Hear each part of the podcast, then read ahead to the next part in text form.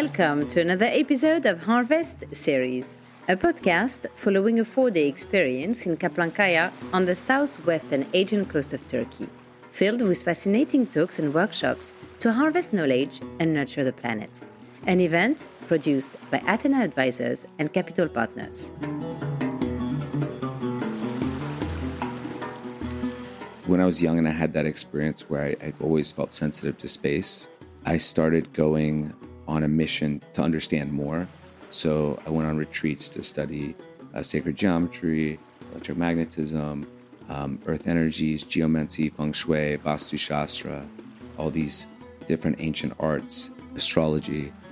And uh, in 2014, I kind of put them together in a platform online called Thosin, which is breaks down the thoughts, sentiments, and energies of a scene or region of space. And basically, you can go in and put your date, time, and location of birth. And um, in real time, it uses a parametric modeling tool and the astrological and Vedic algorithms overlaid with uh, a biomimetic form. And in real time, using those algorithms, this, this form is created.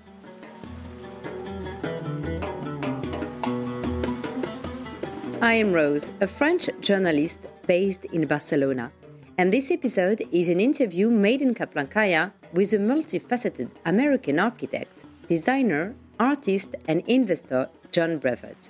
He delves into sustainability, discussing his remarkable new project in Iceland, a Six Senses resort harmoniously nestled in nature.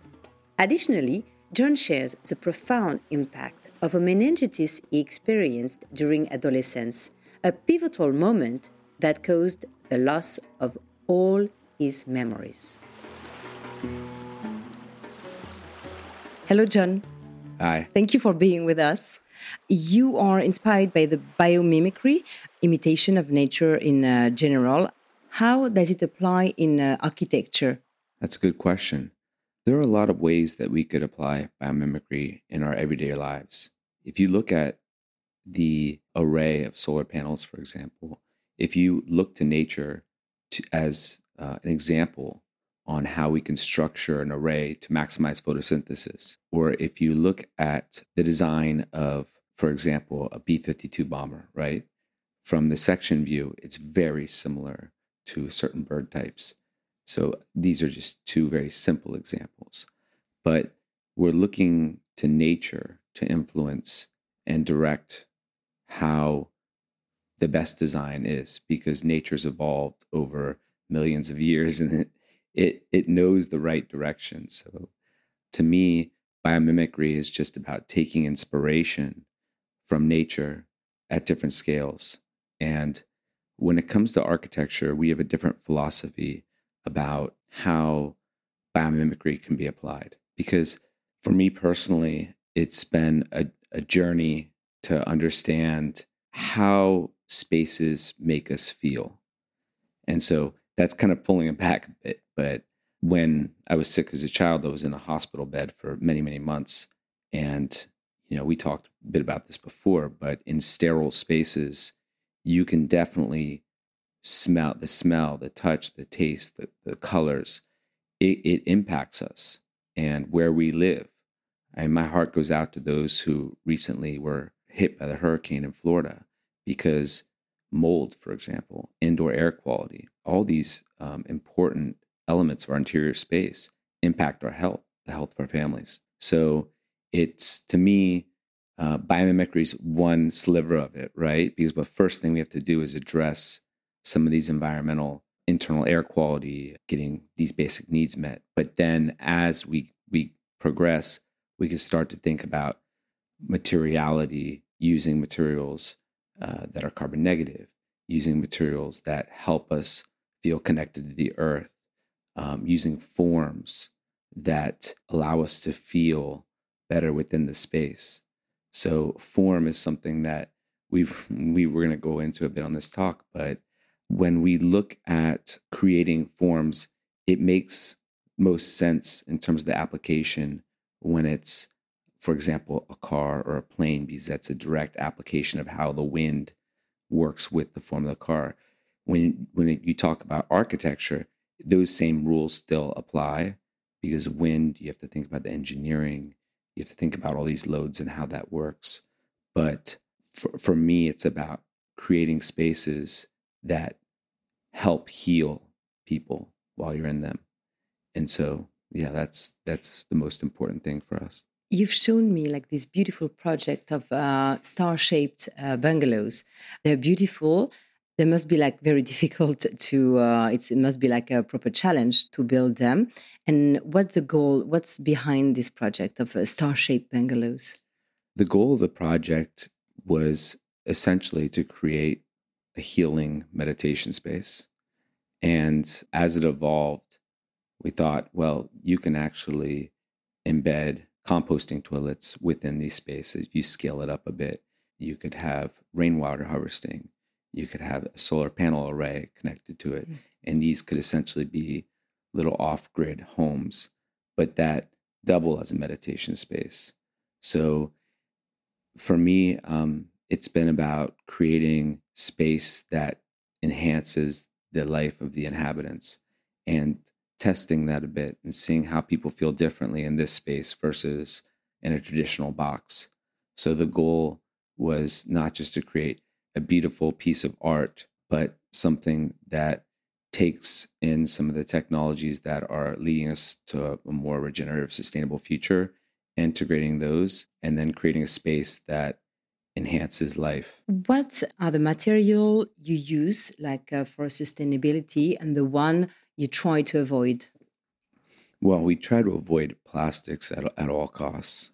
Believe it or not, there have been great advancements in different types of concretes uh, using recycled material. I have a friend of mine that's working on a product called Renco out of Turkey that's really interesting using a composite material because you know these type of products use a lot of whether it's recycled materials they're more lightweight you have to think about several things several mm. factors when it comes to sustainability and that's why i kind yes. of hesitate when i talk about it okay. because yeah oftentimes there's this stigma around like oh, okay i'm going to be sustainable i'm going to drive a tesla but you have to think about several things embodied energy dissipation you have to think about okay well do you know it's probably more sustainable for you to keep your current car for the whole life cycle of your car than to trade it in for a Tesla, even though it's a you know it's a gas machine. When you buy a Tesla, and no, nothing against Tesla, right?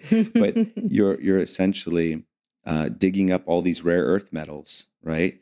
You have to ship those rare earth metals to different factories around the world, and then those factories assemble it together. And you know, there's a lot of energy that goes into making them. So um, it's the same thing with solar panels, right? Yeah. Maybe it's not so sustainable to line the interstate highway with solar panels because, you know, are they efficient enough at, at the moment to, you know, and do they last as long? How long do they need to be swapped out? So, you know, how many uh, rare earth metals need to be mined for for this solar panel? So these, you know, sustainability is not as easy of a topic as okay, do this or buy this. Yes, it, it is easier to, say, okay, well plastics are horrible for our, environment and for our oceans and microplastics. And we talk about these things that are a bit easier. But when it comes to life cycles and thinking about these types of things, it's a it's a bit more of an in-depth engineering challenge because you really have to study life cycles to see what is what's the best approach here.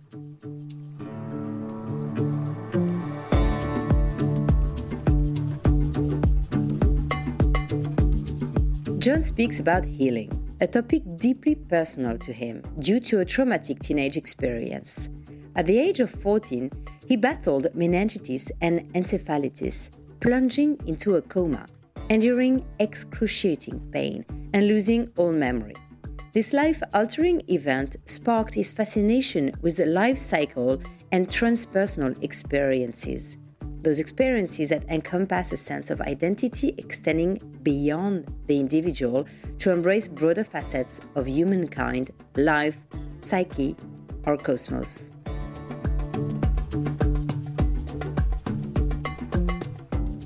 When you talk about the nature, so uh, you also include, and that's special about you, the cosmos.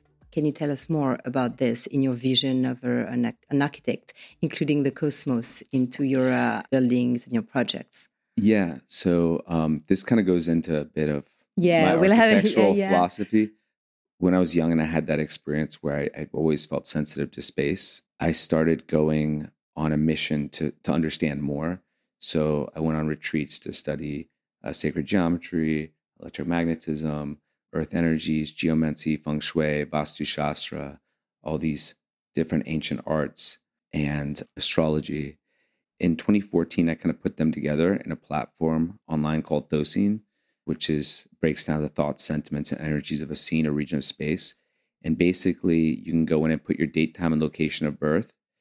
And um, in real time, it uses a parametric modeling tool and the astrological and Vedic algorithms overlaid with uh, a biomimetic form in real time using those algorithms. This this form is created. Now, originally, when I was in college, and I think when all kids are in college, they have they're bright-eyed and bushy-tailed, excited to, to conquer the world. But then afterwards, you realize that you know nobody really cares. You're just a, kid coming out of college, and you have to actually work and go for an architecture firm. And you know, I did all the architecture firms, the interior design firms, work and I again. just felt a bit disenchanted. But the idea was, oh, I want to create these beautiful things, and and so I did the three-letter word for disappointing your parents, which is art. And so that's where I started applying these tools. That's this Thoughtscene thing and creating it first with art. The idea being to eventually scale it to architecture, to kind of find ways to create healing spaces or healing temples for the future, much like we did in the past.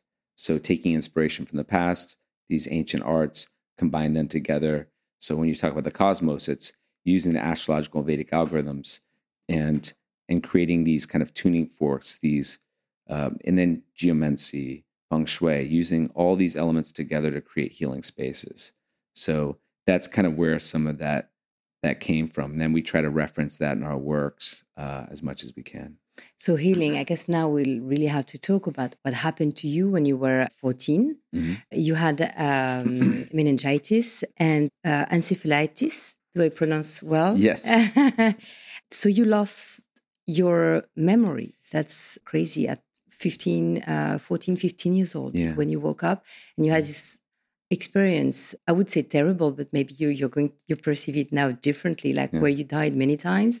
You, uh, you went into a coma. Can you Yeah. tell us more uh, about what you experienced at the time? Yeah, Yeah. yeah. Memory is a, a funny thing. I think that uh, sometimes as humans we we hold on to memories as who we think we are in a way, but they're just um, it's all, often to, the way I perceive a memory is like a dream. You know, it comes and it goes, but um. But except for the lessons that we learn from them can be ingrained in our DNA in a way. But um, getting back to your question, uh, when I was young, I got uh, very ill and um, started with just a regular cold flu and ended up um, being encephalitis and meningitis, which is a swelling of the brain and the spinal cord, and um, had obviously some very traumatic experience, some out of body experiences where um, during seizures it left my body, um, and they had to drill holes into my skull to release the pressure on my brain. Um, you know, had me tied down. I was screaming at the top of my lungs because my brain was swelled up against my skull, and the pain was was unbearable. Mhm. The time of that, this, you remember this? I, I do remember elements of of the Of experience. the pain? of the Yeah, pain. I remember there's certain things I remember. For example, I was being strapped down vertically, screaming like "kill me" to the doctors because Oh, my- because my head was so my brain was pushing against the skull, and it was very very painful experience. I remember there were I woke up one time and they were taking tubes out of my stomach or things like that. I remember uh, some death experience being out of my body, uh, but coming back, I didn't have a recollection of my past or who I was really. But there was it's just a very strange experience. And then when I went started going back to school again, I wouldn't remember going to school the day before. So it was a very so some it took some- time to. yeah, some people say it's lucky because you know when when your Hmm. kids, you, your parents program you or they yell at you or say something or whatever, and then and for me, I was able to kind of start fresh, you know, without that, you know, childhood whatever things that everybody kind of deals with. And also, if that hadn't happened, I wouldn't be doing what I'm doing today. So the pain and the suffering is actually a really really good thing. But But um, being in a hospital room, I felt the space. I felt connected to this white canvas box, kind of scary, the smell, the feeling. You know, to this day, when I go into a hospital, it's uh, get this sensory. You know, That's get, why you added your own uh, colors and shapes in your head, mm. or uh, and why you developed this uh, need for architecture and uh, yeah. spaces. Yeah. So um, during that time period, I was having these, I mean, I guess medically call them hallucinations or whatnot. It's part of encephalitis and meningitis. Waking and sleeping was seeing patterns and geometries and, you know, seeing different realms, so to speak. So I became very fascinated with otherworldly places and, uh, you know, the energy of where we are. Very sensitive to space. And that became a big theme going throughout, as well as the theme of non-duality, which is was the theme of these series of sketches I did during that time, uh, as well as what we do today. You know, we talk about community, is non-duality as a as a personal experience and non-duality as a community experience. And what I mean by that is, if there weren't any lines on the map, what would people be fighting over? How do we go back to community? You know, non-duality in a personal life is reducing the layer of self and other because ultimately in this death experience or going through this the idea of of separateness the idea that is just it's illusory and the more that we focus on that separateness the more we cause challenges in our life both personal and interpersonal because we're perceiving the other it's it's them versus them but really it's it's all fictitious John moved to Ibiza and now lives in a stunning house he redesigned. He filled it with beautiful artworks inspired by nature, which he made himself. He also started an architecture studio there. Moreover, he's been deeply engaged in an exceptional project as a creative director, chairman, and co founder of the Six Senses Össurá Valley in Iceland. The sneak peeks of this project are nothing short of breathtaking. Anticipated to open its doors in 2026, this hotel project is brimming with captivating surprises. You are the architect, you've been chosen to be the architect for um, this amazing project of the Six Senses in uh, Iceland. We are in the Six Senses in Kaplankaya. I saw some pictures. It's, it's, going to be fabulous with a lot of nature and everything. What's your relationship with this uh, project? Well, I have a very deep relationship with the project. so it's been an experience that really evolves the soul when you when you take on a project like this in a special place like Iceland. Uh, my business partner and I purchased uh, around uh, 4,000 acres in Iceland years ago. I think it's around 2017 or something like that. I, I went in like the young architect from college thinking, okay, this is going to be a community for the future, this big, bold idea. And then time came in and reality hit and working with the local authorities, you know, working with the locals of what they wanted and what the nature of the land spoke to us. It took us six years to rezone the property. And being on the architecture and the development side of that is a very humbling process, but it's beautiful the way it is. I applaud Iceland for the protection of their nature and the protection of their land. It's one of the most beautiful places in the world. And our goal is to protect the local community, to enrich the local community, protect the land, protect nature, and these ethereal elements that are embedded within it as well. So originally we had these 4,000 acres, and the idea was to plant you know, as many trees as we can, hopefully 50,000, thousands of trees. And the idea is to bring back to Iceland to what it originally was.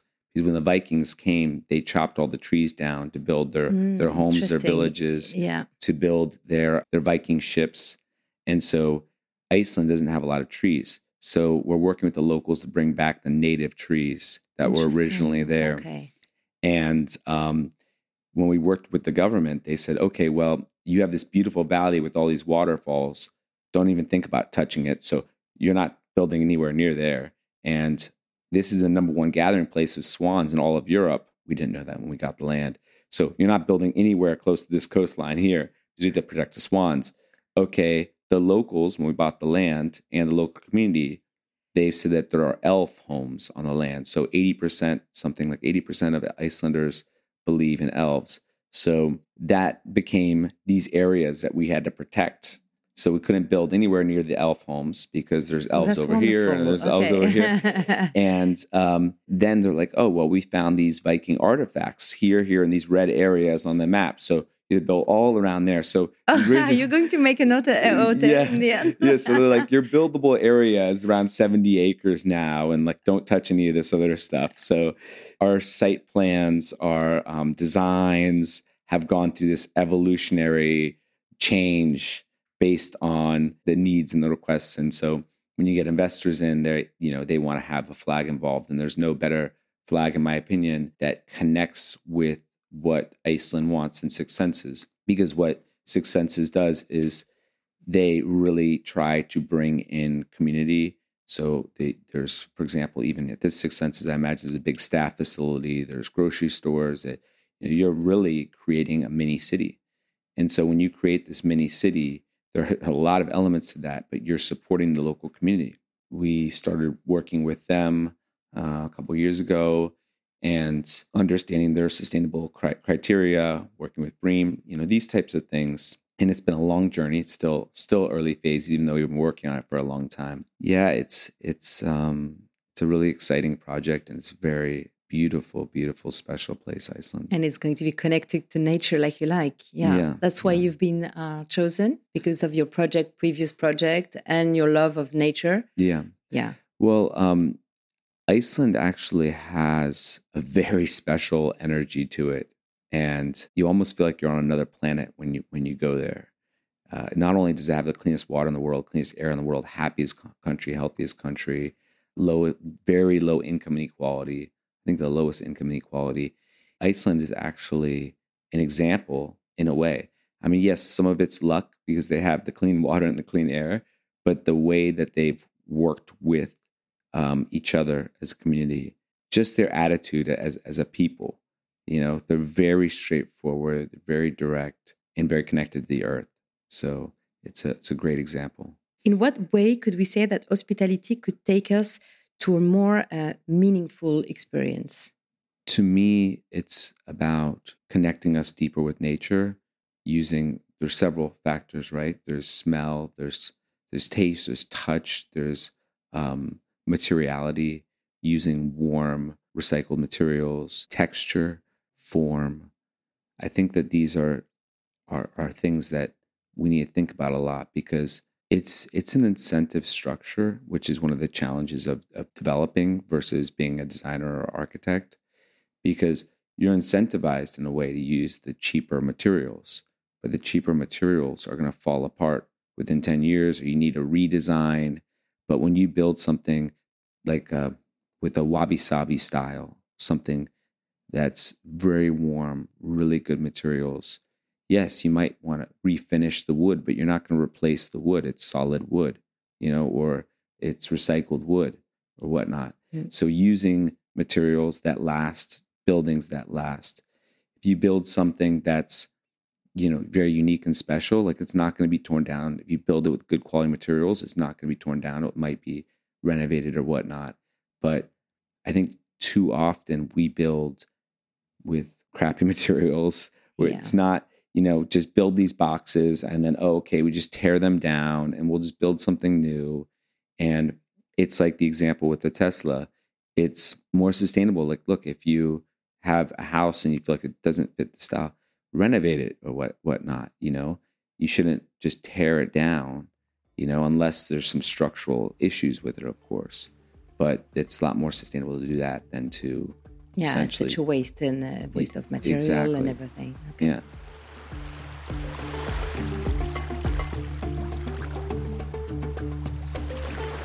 John, I would like to ask uh, with the same question I'm asking to all the guests uh, of this podcast.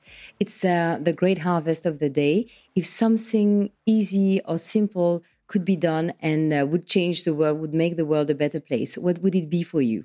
So for me, as people are starting to wake up a bit more to some of these environmental issues, to to some of these causes that I think most people at Harvest believe in, are passionate about, which are really wonderful. I think the one thing that sometimes goes overlooked that I feel like would make a big difference is generosity. I think that wherever we can during this time, if we can find little ways in our lives to become more generous with each other, with anything that we can be generous with, if you can't afford to be generous with your wallet, be generous with your time. You know, help people that that need help in your local community.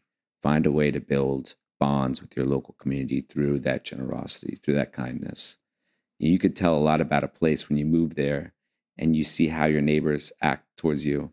I recently moved to Ibiza and you know that our neighbors embraced us. They were so kind and helpful and generous. And I've been thinking a lot about how we could be more generous to them and doing things, bringing them in for, to our home for dinner, bringing you know do whatever we can to open our hearts for more generosity in our lives is something I feel like would help move, move us forward in a more connected way. Beautiful, John. Thank well, you. thank you so much for Thank being you. with us and uh, enjoy uh, Kaplankaya. I'm grateful to be here. Thank you so much. Thank you.